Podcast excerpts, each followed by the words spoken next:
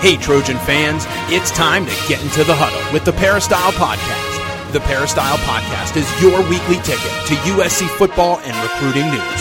Don't forget, you can download the podcast 24/7 at our website, peristylepodcast.com. And now, here's the host of the Peristyle Podcast, USCfootball.com publisher, Ryan Abraham.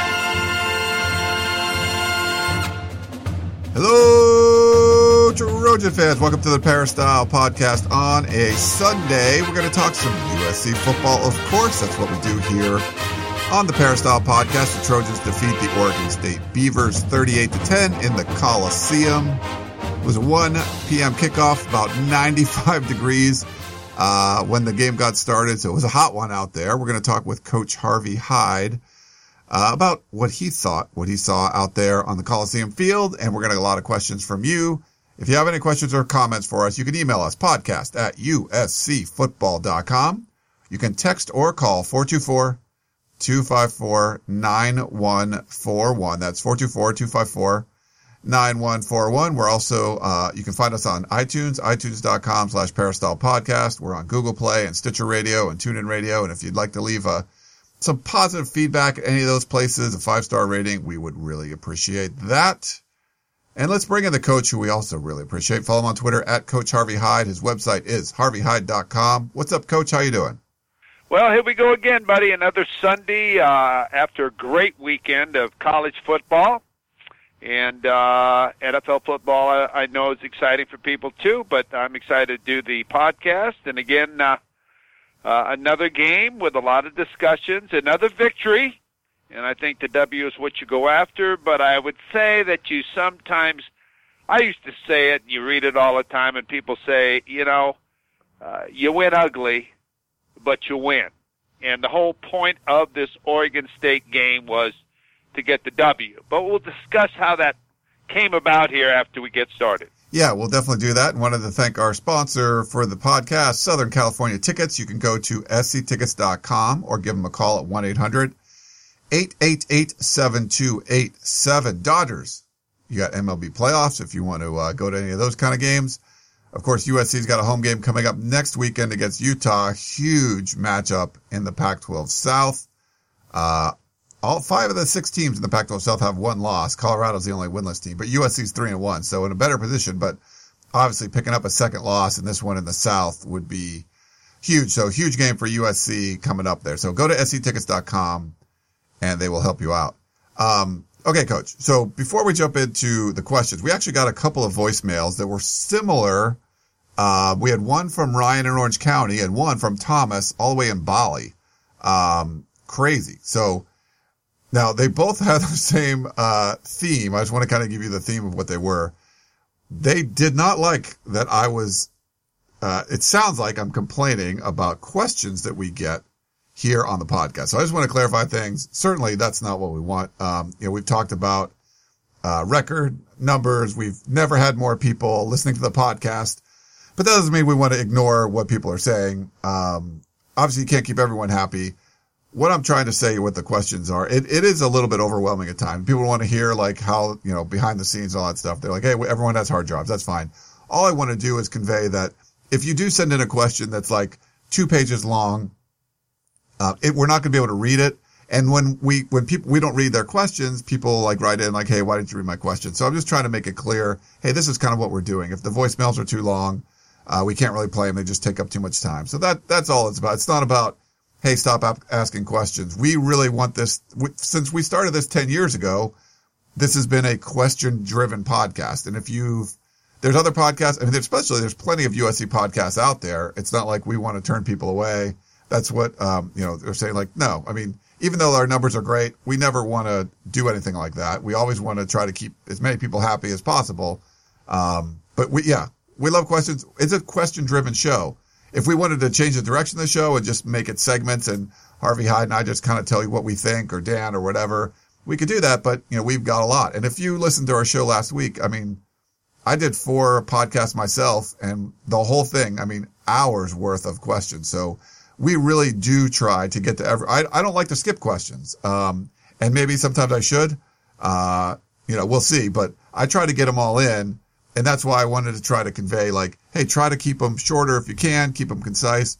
If you want to bring up 10 points, we can't really do it. So certainly not trying to say, hey, we hate answering questions. That's basically all we do, and we love doing it. And I think it's a great way to get your thoughts out there. I love playing voicemail questions because you can feel the tone of what you're saying. I don't have to read it. And it's, you know, you can actually get a feel for if there's anger or happiness or outrage, whatever it is, you can kind of get a feel for it. So, I know, Coach, you like answering questions, but I apologize for people out there if you feel like I'm complaining and bitching too much about the questions. I just want to make sure we can get to them all. So I'll let you know kind of what the guidelines are to send them in. No, we understand that. And one reason he says this is I can't remember the whole question. Okay. And, no, I'm just kidding. It's hard. No, it is hard sometimes when there's like 5 points. It's like, okay, what was the second point again? Yeah. And I want to answer all your questions. Okay. I'd rather have you send in 5 questions and have them separate than me trying to remember them all. And remember, this is all Ryan's fault. It's not my fault. I'll answer them all. You can make it a thesis if you want. It's all Ryan's fault. Okay. I got to blame somebody. It is. Just blame me. Do not blame anyone else. But we had an international question about that, so I wanted to address it for you guys. Thanks for writing in and or calling in. We do have so this is the voicemail question we have today, Coach, is before the game. So he was kind of making a little premonition here. Let me play this one for you and get your reaction. Hey, Ryan, this is Eric, Sir Eric of Troy from Rancho Cucamonga. I want you to make note that I'm calling before the Oregon State game, before kickoff. I want to say that I'm really disappointed, actually. I know there's nothing we can do about it, but I wish that we were playing a tougher opponent today, because I got a feeling we're going to blow these guys out, and Clay Helton's going to think that our ship has been righted, as far as coaching and everything is concerned. So do me a favor. After this game, please tell me if you saw improvement in the coaching, an improvement in the players, regardless to whether the score is reflected that way or not, okay? Thanks so much, Ryan. Fight on. I absolutely love this show. So I'll be listening for my answer. Sir Eric of Troy, Rancho Cucamonga. Thanks. Well, thank you very much for checking in with us. Good question, really, because you're asking it before it really happened, and now you want an honest answer to what I saw, and in fact, what Ryan saw. I think they played down to the competition. I don't think they lined up and beat the you-know-what out of them. I think they played a game where you look at the score 38-10, you think, oh, pretty good game. But if you look at the progress of the team as far as execution, rhythm, they were not consistent. They had some good series. They had some good rhythm on offense. They had some good defense. They had some good pass rush. They broke down sometimes. But again, they did not play a championship style of football game. I think they've got to raise their level in order to compete against the University of Utah. They've got to run the ball against Utah, and Utah has one of the top defensive rushing game defenses. Now, Stanford had a great game last night against them in rushing the football, but I think they've got to play at a higher consistency and a more consistent intensity type of level. They can't have turnovers. They can't have muff punts. They can't have the things where you beat yourself. And yesterday I saw an opportunity that if Oregon State wasn't a level of football team of which they were, other teams would have really taken advantage of USC and beaten USC. So, I think they got the W, and I said it earlier when we started the show. You always hear about a win and you win ugly, but you got the W. I think it was that type of game. Did they get better? No, I don't think they got better during this game. Did they accomplish some things? I think they did. And we can talk about those here during the show. But thank you very much for your question. Yeah, thanks for the question. And it's funny. I sensed that, Sir Eric of Troy just knew kind of what was going to happen, that this is a really bad Oregon State team. And you're going to beat them by a lot, like almost no matter what. And USC gave a bunch of, turnovers in the red zone, all this kind of stuff. And Oregon State wasn't good enough to take advantage of them. So, he kind of saw that one coming, Coach. No, you're exactly right. And, if you were to watch this game and you never watched the two teams play before, you didn't know who they were, you would say both teams are terrible. You would say neither team wanted to win the game. So, you know, it wasn't one I would say that if you were a coach or a player or a fan, you'd be satisfied with. But you're satisfied with it only because you got the W. I think that's the best way to explain it. Yeah, and I think it was a satisfying – it was not a satisfying win, but it was definitely a necessary win. They had to get back and get back to winning ways. So I know it wasn't satisfying for a lot of USC fans, but it was necessary. Eric in Rosemead texted us and it sent us a text message and said, "Hello, crisis negotiators, Coach and Ryan. I know USC won, but it was a totally uninspiring win against a terrible opponent. I wanted to take a nap. They're not getting better. Everything is out of shotgun formation. They don't huddle. Same plays over and over. No creativity whatsoever. Not to mention the defensive backs get beat all the time. It's really tough to watch because once the ball gets thrown deep, it's usually a completion for the opposing team. We wait all week for this. Coach, they need you on the sidelines. I said it last week in jest, but maybe they should call Norm Chow. Matt Fink looks promising, and Olsen makes me reevaluate myself." Jake Olsen, I think he's talking about, who had another snap for a PAT. Looking forward to your inside fight on Eric from Rosemead. Real quick, though, Jack Jones had an awesome interception in that game. So I thought he did a real good job breaking on the ball. And the defense didn't give up much. They got the ball, you know, they stopped Oregon State when they got the ball in plus territory and all that. So I have a harder time kind of complaining about the defense, but get your thoughts on there, Coach. Well, you know, I would character or try to explain the game, and I've talked to a lot of people, and I think the best way to explain the game, I thought it was boring. What I mean by excitement and not executing properly, I mean both teams.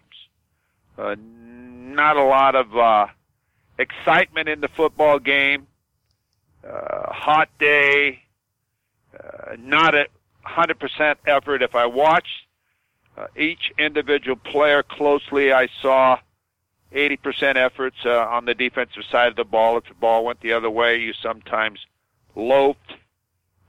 You know, just that type of football game I watched. Not one that you want to watch on film. Not one that you want to watch on film and feel you got better at, but one you might want to point out some things saying if we continue to give that effort, we're not going to win. And we're fortunate to get that W, and it's fortunate you're playing Oregon State that day. And, of course, you may have played better if you'd have played against a team that had a, you know, better record or wasn't 1-4 and was not a very good football team. But, again, you've got to get better at what you're doing executed-wise and also what you're doing on the offensive side of the football and the defensive side of the football. And on the offensive side of the football, I still don't see the things we talk about. We see them occasionally. We see them happen when we, and you know if you're a regular listener, what I talk about as far as spreading the field, not throwing into coverages, finding out who your receiver group is, and we can talk about that later. All these things that, as I mentioned about the offense, it's a one-back offense you're running, but you don't run two backs. You used your tight end a lot yesterday as a second back, as a wing set or a H-back. And when you did run the football with a running back, when Matt Fink came in the game, he got a 51-yard touchdown pass, but no one on the defensive side of the football thought you'd ever do that. And you did it. Well, this is what we've been talking about the entire season as far as he's got to be a running back. Not only do you run it outside, you run it inside, you run it all over the place with that quarterback. And USC limits itself with what the design of the offense is. And we can go through all the other things, too, two-back sets and all the ways of correcting it. But, again, I did not see that improvement with the offense. Coach, a lot of the questions have to deal with Sam Darnold. So the next few, we're going to talk a lot about Sam Darnold. He's got 9 interceptions. He had 3 touchdowns in the game, over 300 yards. I looked more Sam Darnold-like. I thought there was a couple of nice touchdown passes. The one to Tyler Vaughn's was nice. He was wide open, but the one to Deontay Burnett wasn't as open, and that looked like a dime. That looked like Sam Darnold from last year. But a lot of people concerned about Sam Darnold. So these next series of questions will be about him. The first one's a text question. He said, Sam Darnold said, and so this was after the game, I can sense defenses are focusing on tendencies of ours, and maybe we need to change some play calls. Is that Sam's way of saying there are issues behind closed doors? When you were a coach, did you ever have conflict within your coaching staff? And if you did, could the player sense that? Is this a possible reason the players seem confused and there is no identity to this offense? Thanks for the entire team for getting the Trojan family through each game week. Clayton from Santa Clarita, class of 2011. And Steve in San Diego had basically the same question and wanted to know if you could change coordinators mid-season. So these guys think that a lot of the Sam's problems have to do with the offensive play calling. Get your thoughts on that, Coach. Well, sometimes you get frustrated and sometimes – and what I think Sam is trying to do is he's trying to try too hard. He's trying to overcome some of the things that he's flustered with. I mean, he's throwing into where receivers have double coverage or triple coverages. You're throwing into the strength of the coverages. You're not allowing things to develop. You don't throw the ball down the field. You don't test their corners 5 or 6 times a game. And if you don't complete the pass, you might get a pass interference penalty once or twice. And at least you're loosening up the defense. You don't throw corner routes. You threw 1 or 2. You threw 1 in the last game, and you completed it to Tyler Vaughn. You threw 1 in this game. You completed it to Deontay Burnett. You threw a deep post pattern to Taylor Vaughn, and he was wide open because they never even anticipated the route to go down the field and the safety bit on the drag coming across the field. So you've got to loosen up the coverages. You've got to loosen it up. Now, obviously, they don't feel they have a deep receiver because they really don't test the corners. And the corners aren't intimidated at all because of the routes you run and the depth you throw your routes at. You have no intermediate types of routes. Yesterday, what I thought they improved on was the stop route with Tyler Vaughn, and he knew where the sticks were, and they got several of first downs that way. But I can see his frustrations because here's what happens. A young man comes away from football, and he goes into the environment on campus or with parents or his past high school coaches or people, and they discuss football. It's not just in the football office, okay? And people talk about this, and he hears all this, and he wants to be loyal, of course, to everything that's going on, but he knows what's happening. He knows that it's being very difficult on him to be successful because of some of the things that are happening like rollouts. They did a lot of rollouts in the past to roll away from the pressure, and he did very well with that. They did some yesterday, but then they stopped. I mean, make him stop something. Do it until they can't stop it anymore. Don't get away from the running game. Run the running game. Run the stretch. Run outside. Put pressure on them. Run the bootlegs. Run some counter plays. No counter plays whatsoever. Yeah, they ran a fly play. I'm not just talking about a fly play or jet play. I'm talking about a comeback around where you start one way, you take a jab step. We used to call it slide, 2 steps, come back, let your guards get in front of you, and run off tackle to the weak side. Be a power type of football team. I see nothing that gives me a indication they are more of a technique than they are a power team. They're more or less a soft team on offense. They're not a pounding team, and it demonstrates that as far as what you see on the goal line. So these are the things that bother him. This kid just didn't start playing football this year or last year. This kid's been playing football and being tutored in quarterback camps in high school for 10 years.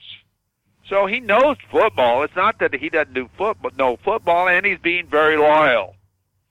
So that maybe slipped out or maybe it didn't. And, I think probably one of the things, that statement caught my eye, but I think the statement that caught my eye, too, was Kyle White's statement, the cornerback from Oregon State, when asked about USC, and he says there's nothing special. And correct me if I'm wrong there, Ryan, that was his statement. Because, when you play USC, you expect something like, oh, my gosh, I hope I live through this. And I don't think many teams are experiencing that. And the myth of the you better take extra blood with you for transfusions maybe not be there right now. I think they may lack some toughness. And I hate to say that after a 38-10 win, but you're going to play some teams that have some toughness. And you better be able to slug back and not get knocked out on the line of scrimmage. Hey, Coach, I'll give you the quote here. So you're talking about Oregon State cornerback Kyle White, and now right. I talked to a Oregon State staffer who I knew when he worked at Fresno State a little bit in the tunnel after the game, and he was saying, yeah, they were down to their fourth and fifth string cornerbacks. I mean, this was a team that's more banged. USC's banged up. This was a team that's more banged up than USC, and obviously not nearly as talented as USC. But Kyle White said, I think USC was USC, nothing special. As a defense, we should have come out and executed as we tried to. We need to get better and better. We work hard each week, getting better every day. Offensively, they have things they have to correct. We have things we have to correct. I think we shot ourselves in the foot defensively and offensively. Their TDs were plays. There were little mistakes by us and things we need to correct, myself included. I feel like their offense was exactly what we thought it would be, and we were ready and we prepared all week. We have to go back to square one and work hard to fix our mistakes. And then on Sam Darnold, he said, nothing special. He's a normal Pac-12 quarterback. I didn't see anything special. He made his throws. He made his reads. He fumbled twice. He had one picked off. Should have been three. He's okay. A lot of the plays he made is because we shot ourselves in the foot. We were over, down, and distance. We went over, down, and distance, formations, personnels. We knew who would be in what spot. We knew the reads that we had to do as DBs. A lot of the things that happened in the game we anticipated. The only problem we had were little technique problems. We have to make sure we cover the details and work on the little things. So he's not coming away impressed with anything that USC did, I guess you would say. No, and again, we talk about the, don't worry about the backside, don't worry about deep routes, don't worry about, they did run one screen that shocked me, and it worked pretty good. Keeping a team off balance on defense, keep them thinking on defense, a lot of things like that. They're very vanilla. And I'm sure they have tendencies by field position as far as hash marks, middle of the field, and also down distance as far as who's in the game. And those types of tendencies. Again, at the receiver position, they played a little bit of, rotations, too many for me, and I can't believe they got Grimes in the game and burned a redshirt year on that. I never understand that. Yeah, that was interesting. That was definitely interesting. That was absolutely, to me, that's the question I want answered. Why would you put him in the game for one play, catch a pass, and burn a redshirt year? I just don't understand. Someone, I just got to explain that to me. Because you have so many receivers now, let the young ones that are going to play catch these balls, okay? I don't know. That was very interesting. I guess you said it best. I won't say what I want to say. That was very interesting. Okay, so Tim in Costa Rica, thank you for the international question. He said, Costa Rica, Tim, lots of criticism of Sam going on. Certainly, speaking of, man, I was getting tweets like bench Sam, play Matt Fink, and then Matt Fink gets touchdown. No. It was pretty funny, but lots of criticism of Sam. Certainly has made some poor decisions. I would like Coach to comment about why. My opinion is twofold. His offensive line is not as good as, his offensive line has not, as a group, imparted any confidence to Sam that they can consistently protect him. Man, I'm struggling with this one. Sorry. That's why he gets happy feet so quickly, which leads to making decisions too quickly. The other observation is that his receivers are not getting consistent separation, so most of his throws are going to have to be perfect. Coach Hyde, your thoughts, Tim in Costa Rica. Tim in Costa Rica, you've been watching the same game I think I have. I think as it goes along, he is losing confidence. I think he does not get his complete reads now because he feels he has to hurry. He doesn't have the confidence of staying in there and be able to step up in the pocket, and the confidence he isn't going to get hit from the blind side, and he's trying to make things happen. I agree with that. And he isn't getting separation, and they aren't spreading the field. And he's got to get to know who these receivers are. And one thing that bothers me, why does it take so long to discover these guys at USC who's going to play?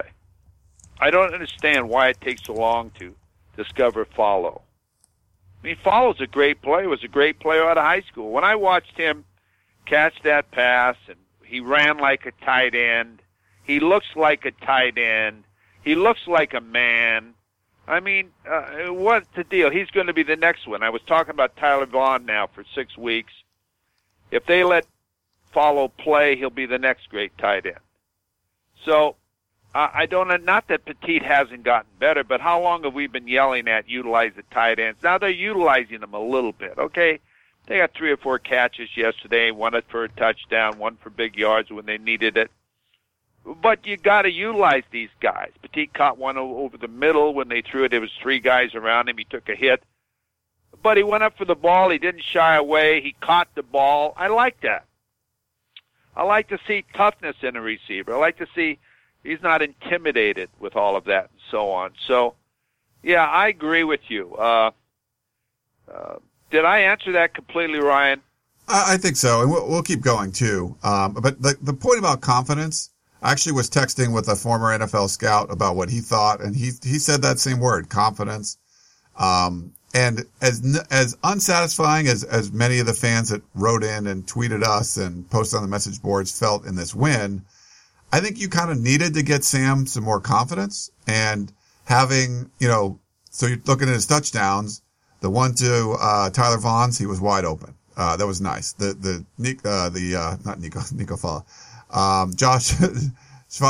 Fallow, the tight end streaking down the right side, he was basically waving at Sam Darnold because no one was covering him. There was one corner on that side and 2 receivers, 2 tight ends actually. So if I'm not mistaken, so wide open. Yeah, there was a wing back. He was, yeah. Yeah, so wide open there, and then the one to Burnett was a tighter throw, but it was really nice.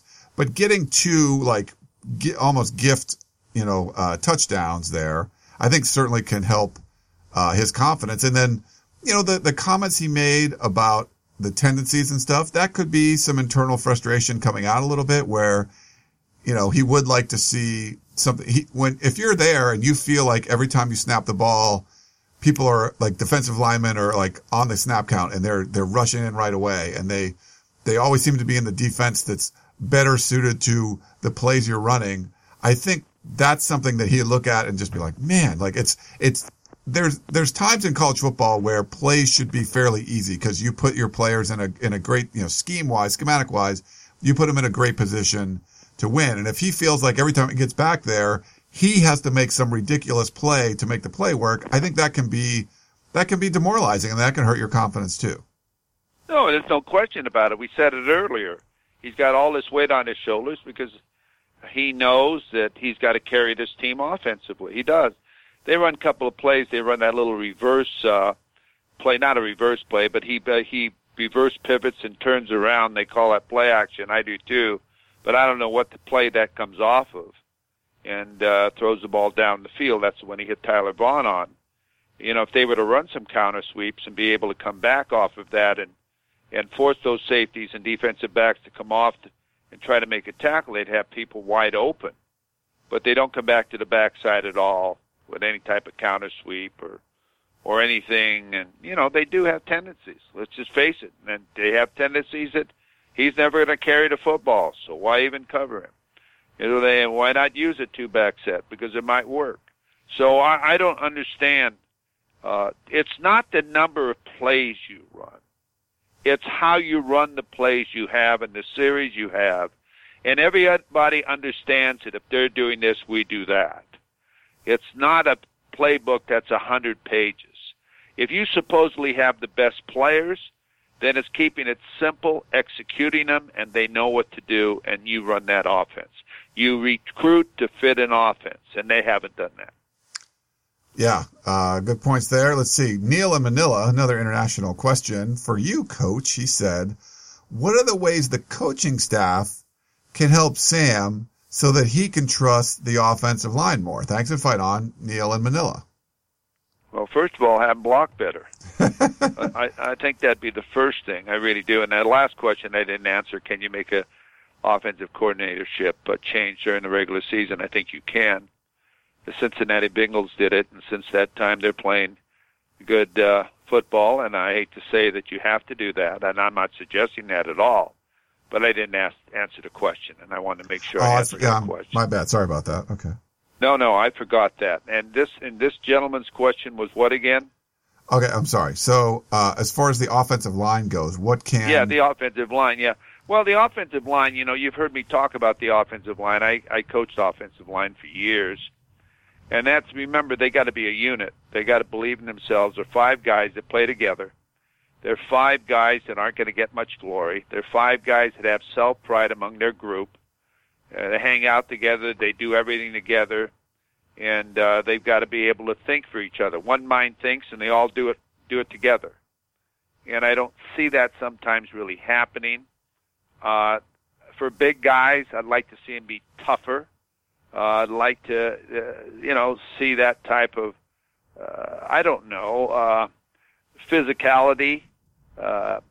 Sometimes I've questioned who's playing what position, that. And I think sometimes it's hard to run counter sweep and do a couple of things with your guards. I saw Chris Brown pull twice yesterday on a power play off tackle. That was good to see. And these things, but, it's just getting them to play together and understanding who they block and have the pride as far as getting off the football and kicking somebody's butt. Basically, that's what it is. It isn't like, you bring your lunch pail, I bring mine, and hey, let's just meet right here and just find out who's the best. That's the attitude you have to have.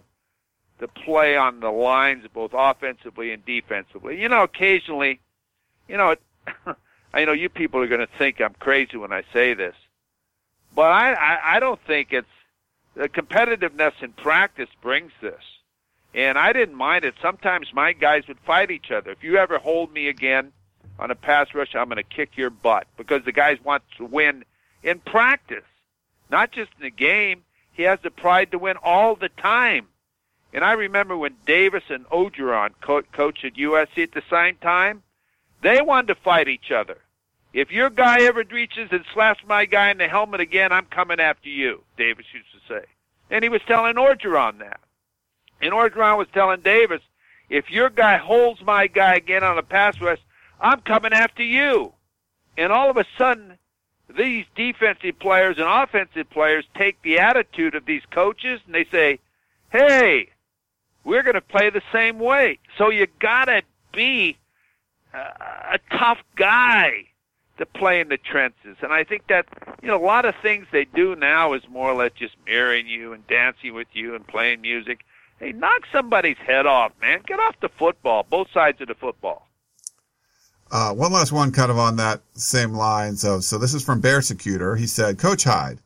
Now, he rewatched the Washington State game. He said, I was struck by how sharp Mike Leach and Clancy Pendergast are as coordinators with the in-game speed chess, and they have very robust menu of plays and formations to choose from and call them quickly and confidently. Adjustments are made in real time, i.e. the next play, not the next series, let alone the next half. Football is a unique team sport.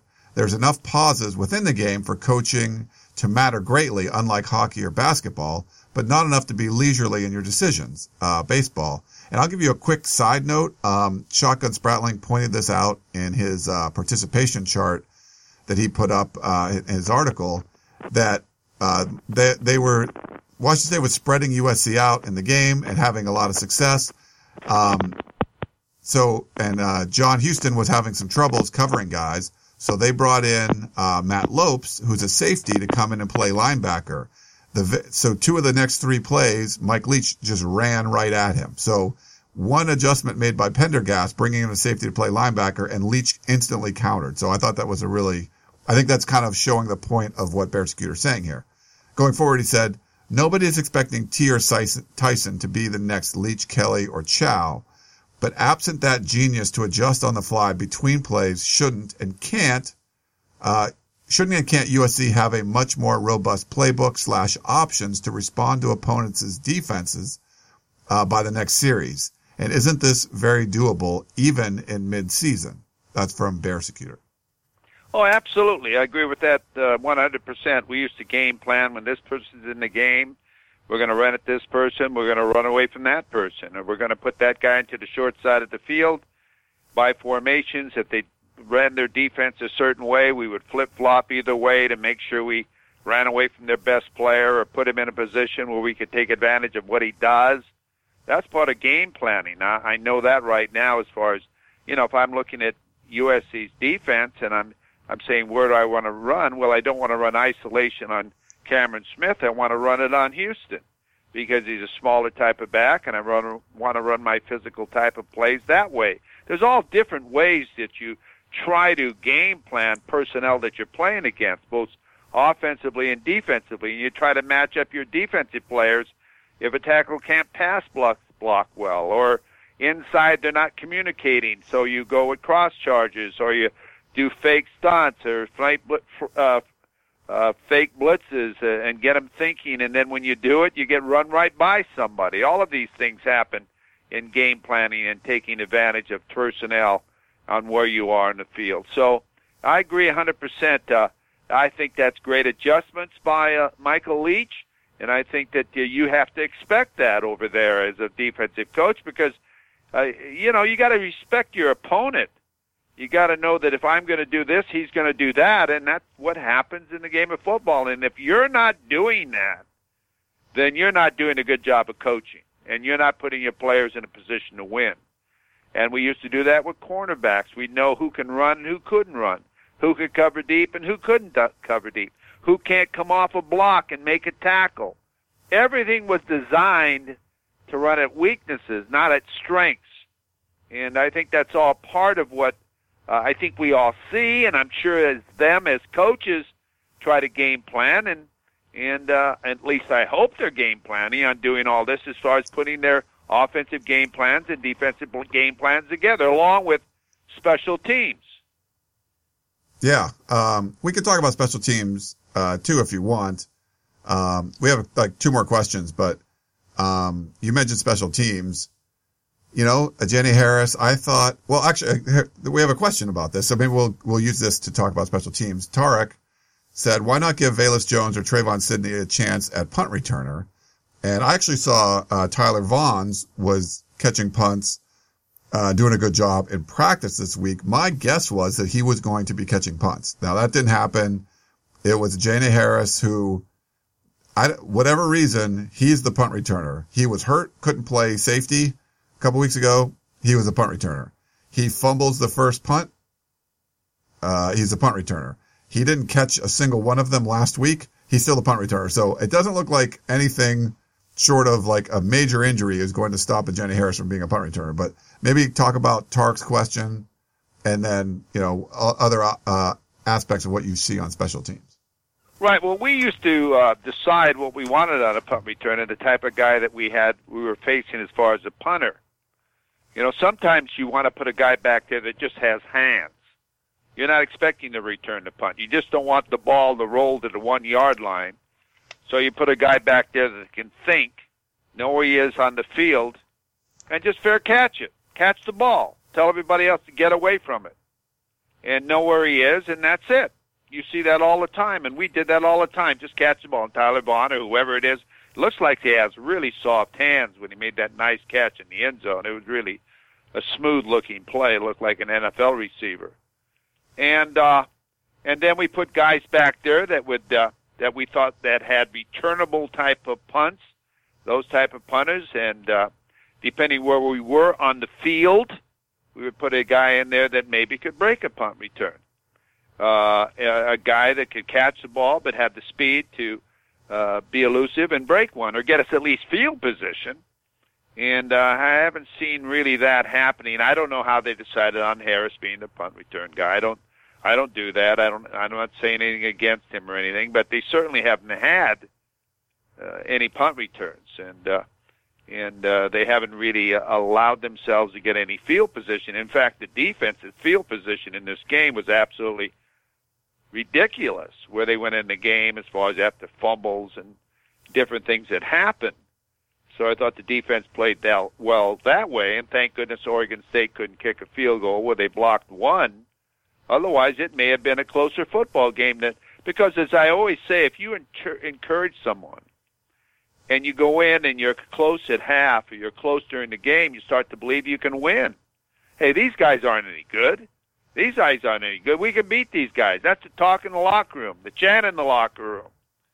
So, you know, you can't, against championship teams, when you have big games, you can't do that type of stuff. It just won't happen. You just won't win. One thing I can say is penalty-wise, USC improved. They had 4 penalties, I think, for 40-some yards or something. That is one side of the ball that really went well.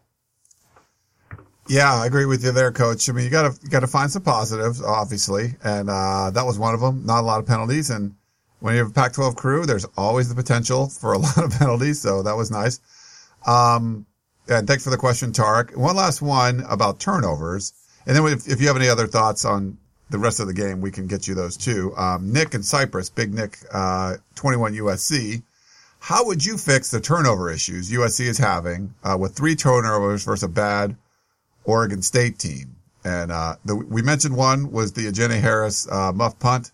Sam Darnold threw an interception where he didn't see the linebacker who cut across, and then he also had a ball slip out of his hands, which he told Dan Weber after the game he's never had that happen in a game before in his life. It just basically, it looked like one of those football follies things where it just flew backwards.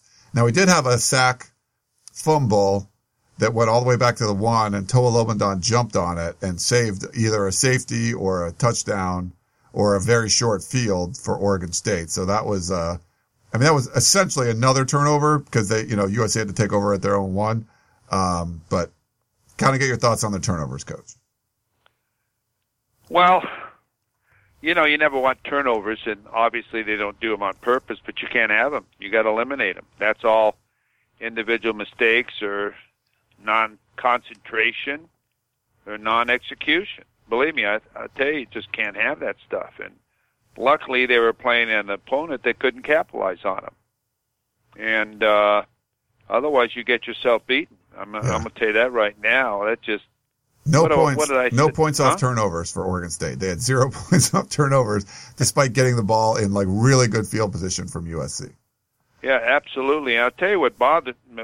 I was scared with when they got the ball on the 6-inch line. The first play, Malapai carried the ball. I thought they had a safety. I said, how are they going to get the ball out of here? I really did say that the only way they're going to get the ball out of where they are is throw the football. The second play, they almost got another save. Third down, they threw the ball out to Tyler Vaughn. He was short as far as on the first down, and that was it. They punted the football.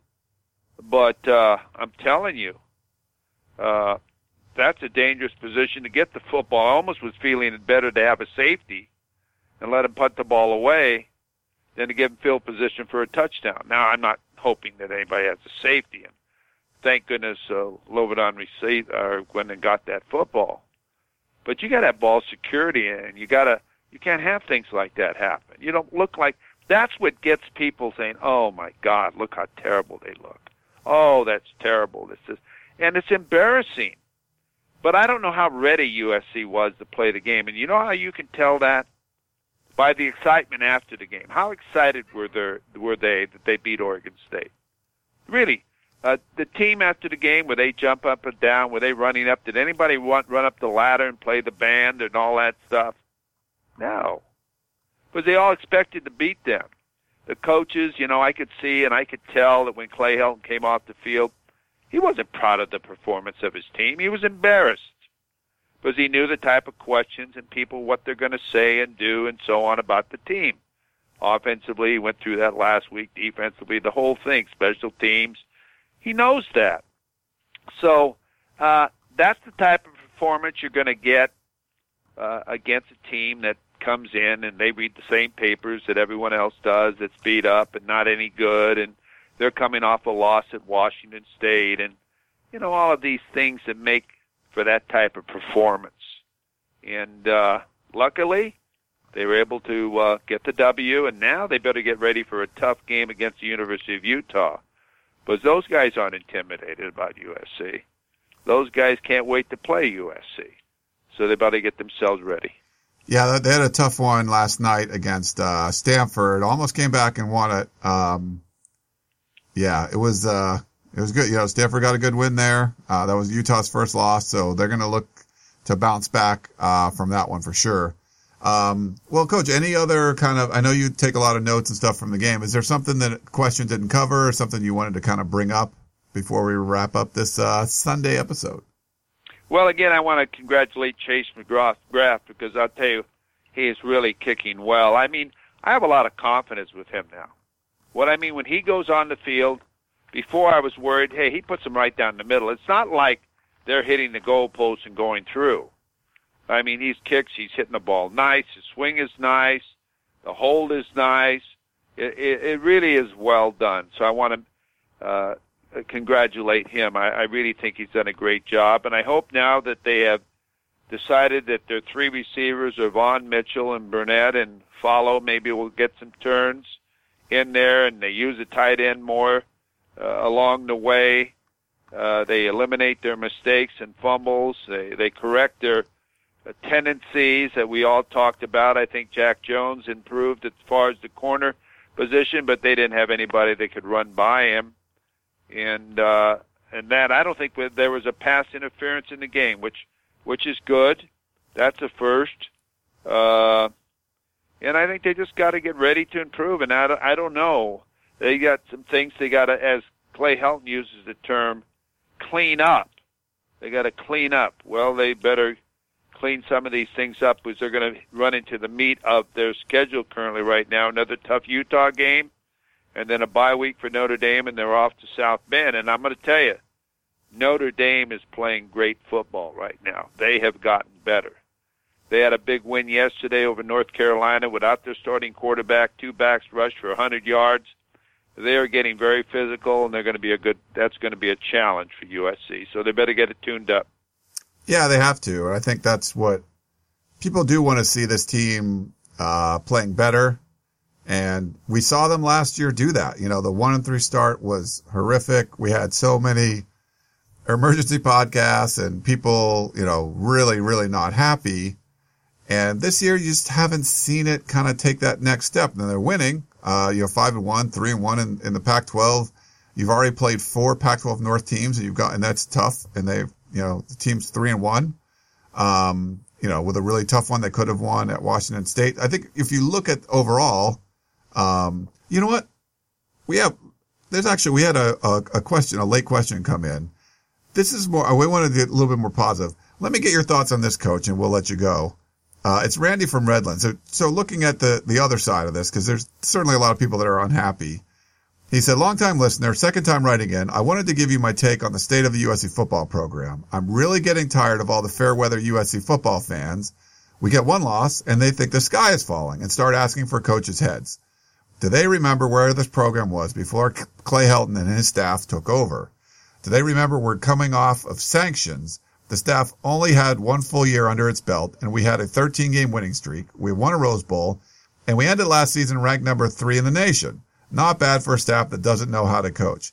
They have recruited well, and our numbers are back up. But although we have the numbers now, we don't have the experience depth to replace outgoing seniors and injured players. That will take some time. You look at a team like Alabama and Clemson that just reload every year. They're not reloading with freshmen and redshirt freshmen. Their players have been in the program for 2 or 3 years. That's a big difference. Look, I understand the traditions and expectations of this program, but if we had hired the experienced big-name coach that so many are clamoring for, we would have gave him 3 or 4 years to turn this program around. Why can't we do the same for Clay and his staff? I think it's time for the fans and the Trojan family to stand behind this team and its staff. Love the podcast. Thanks for all you do. Fight on. Randy in Redlands. Randy in Redlands said well.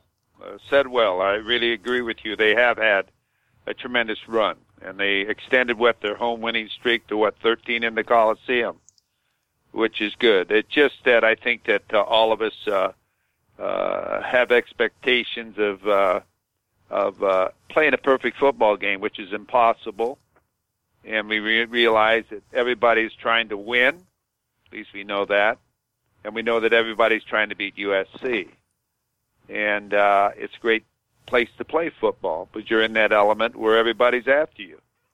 And all we try to do is point out things that probably you see too, and we see. We've never, I don't think, ever said I don't like Clay Helton. I love Clay Helton. I've never advocated ever relieving any coach of his coaching position, because I think that that's why they're there, is to make these young people better individuals both on the field and off the field.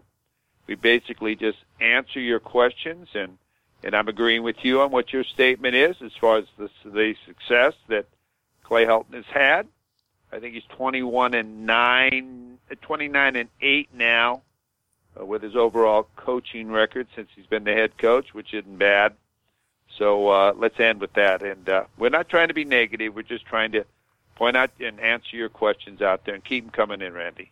Yeah, thanks for that one, Randy. Yeah, I was kind of starting to talk about that, and I remember we got a late one in, so I figured I'll just read Randy's because that was good. That was good stuff there. So you get it. You get why people get frustrated, but you know, when you look at the big picture, USC's in a better, way better position this year than last year. If things turn around and you see this team play to its potential like we did last year, instead of having three losses and people talking about, man, if USC just wouldn't have lost that, it'll be, this team is really that good. So they got a shot. You know, but the next 2 weeks are going to tell us a whole lot. So that's Coach Harvey Hyde. You can follow him on Twitter at Coach Harvey Hyde. It's pretty simple.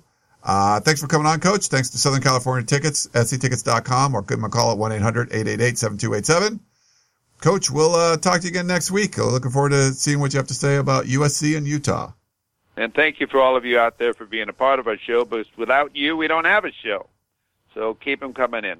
Ryan, again, have a great week, and for all of you out there, be safe no matter where you are. All right. Thanks, Coach, and thanks, everyone, for tuning in to the Peristyle Podcast. We should do certainly a few more shows this week. We'll have Dan Weber. We'll have the Family Feud one with Keeley and Shotgun. We'll probably do a Utah preview and a question and answer show. So keep the questions coming. Thanks so much for those, and we will talk to you next time. Tickets, tickets, tickets. SC Tickets is your concert, sports, and theater ticket source. We have the tickets you need to any event worldwide. Football tickets are now available. Call SC Tickets now at 1-800-888-7287, 1-800-888-7287, that's 1-800-888-7287, or visit us on the web at sctickets.com. SC Tickets, concert, sports, and theater.